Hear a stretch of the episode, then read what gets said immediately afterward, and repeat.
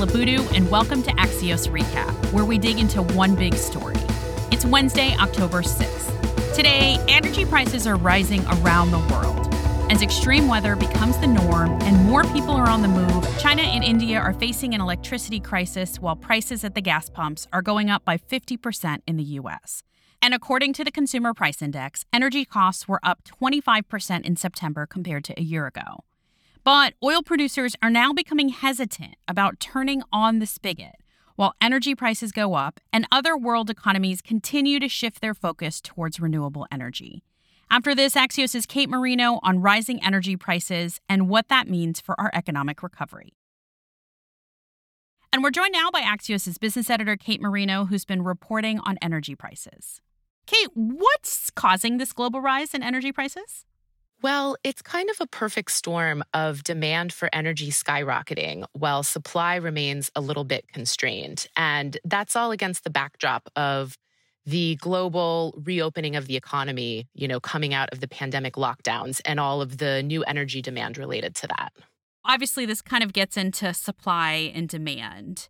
Let's just take, first of all, the demand side of this. What does that look like right now?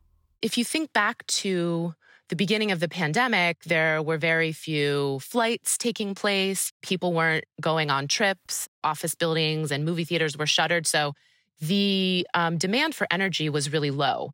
And it's really just as simple as it's bouncing back in a huge way from those lows. And so, let's also, the pandemic, I assume, affected the supply side, what was being produced? That's right. So, because of the lower demand at the beginning of the pandemic, a lot of oil and gas producers naturally they cut back on production and oil and gas prices fell a lot at that point, especially with oil made producers even less willing to produce if they're not going to be able to sell it at a profit. So, now coming out of the pandemic, coming back into an environment of demand, a lot of those oil producers are still a little bit cautious about just cranking the spigot back on because they've been burned in the past deciding to produce a lot when prices went up and only to have prices go back down again. So they're just being a little more cautious.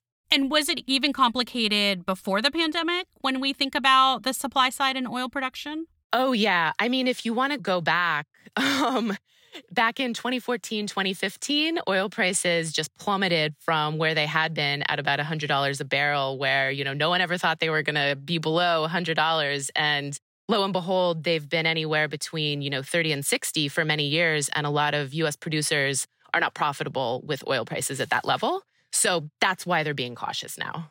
And when we're talking about at a global level, what role is OPEC playing in all of this, Kate? So OPEC wants to keep prices kind of high. They want to keep them at a level that's profitable for their producers.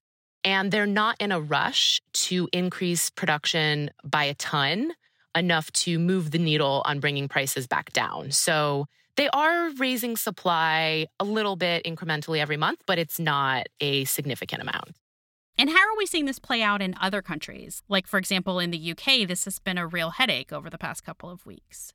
Yeah, I mean, the problem sort of started to make headlines in Europe and in particular the UK, where they were facing natural gas shortages over the summer.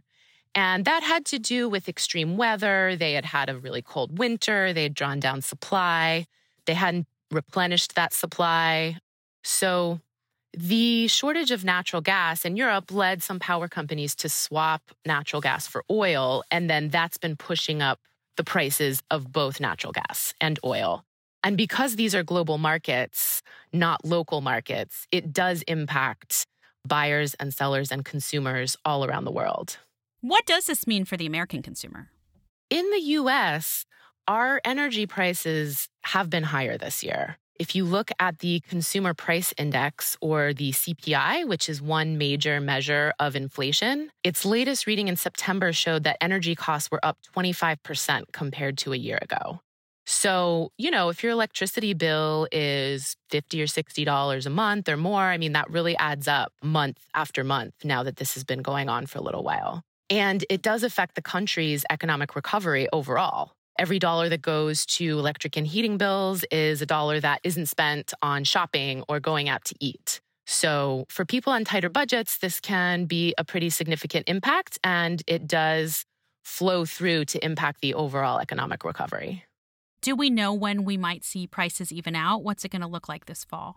Well, this is the million dollar question. As someone who's been covering financial markets for over a decade, I can tell you that experts are always forecasting this or that price movement, especially in oil and commodities, and they're often very wrong. In this case, some experts say that once supply chain bottlenecks even out, prices might start coming down, and we just need a little time for the supply to get to the demand. On the other hand, you do have multiple investment banks, including Bank of America, Goldman Sachs. They're forecasting oil at $100 a barrel by the end of the year. And that compares to around $80 right now. So that's still, that would still be a ways to go up. So unfortunately, the answer is no one really knows when uh, we're going to get a little bit of relief from this price rally. We started by talking about supply and demand and prices on the rise. How is all of this affecting the renewable energy side of this conversation? That is an important piece of the puzzle. The desire by many of the world's largest economies to transition to more renewable power, to make that a top priority, it is part of the supply side of the equation because a lot of large producers are just less incentivized to invest in oil and gas production right now. That comes from governments putting pressure on companies. That comes from the oil producers' own investors and shareholders that want them to invest in more renewable energy and also just low carbon clean technologies and just the population at large. But those types of pressure points, you know, they are having an effect and it does mean that their production is probably a little bit less now than it might otherwise have been without that pressure to um, really get the transition to renewable power going. Kate, so would you say that the Biden administration has played a role on this upward pressure causing prices to go up? Yeah, I think most people who follow the market think that a lot of governments across the world, including the Biden administration, are in the thick of the the perfect storm, so to speak. The climate related pullback in oil production is also driven by investors in energy companies as well as public sentiment, as it is by governments. As my colleague Felix Salmon has said, the effect of oil companies refusing to raise output despite the higher demand is functionally identical to the effect of a carbon tax. I mean, that is one way of looking at it. The longer that fossil fuels remain a little pricey, the more attractive the development of renewable alternatives will be. And I guess on a related note, there are people who would argue that the higher cost of fossil fuels is the true cost of fossil fuels? Yeah, I think that's right. That's a lot to unpack, but there are a lot of, you know, environmental and human capital factors that, you know, one could include in the true cost of drilling and paying people to do that work and then getting those fuels to their end markets. Kate Marino is a business editor for Axios. Thank you, Kate. Thank you. Welcome back. We're watching another story today. DC has increased funding to provide temporary housing for its homeless communities, but as the government starts to clear encampments around the city, those who are unhoused are skeptical of the solution.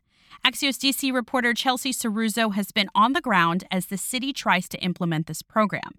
And you can hear lots more about that tomorrow on our morning podcast, Axios Today. And we're done. I'm Niala Boodhoo. Thanks for listening. Stay safe. And we're back tomorrow with another Axios recap.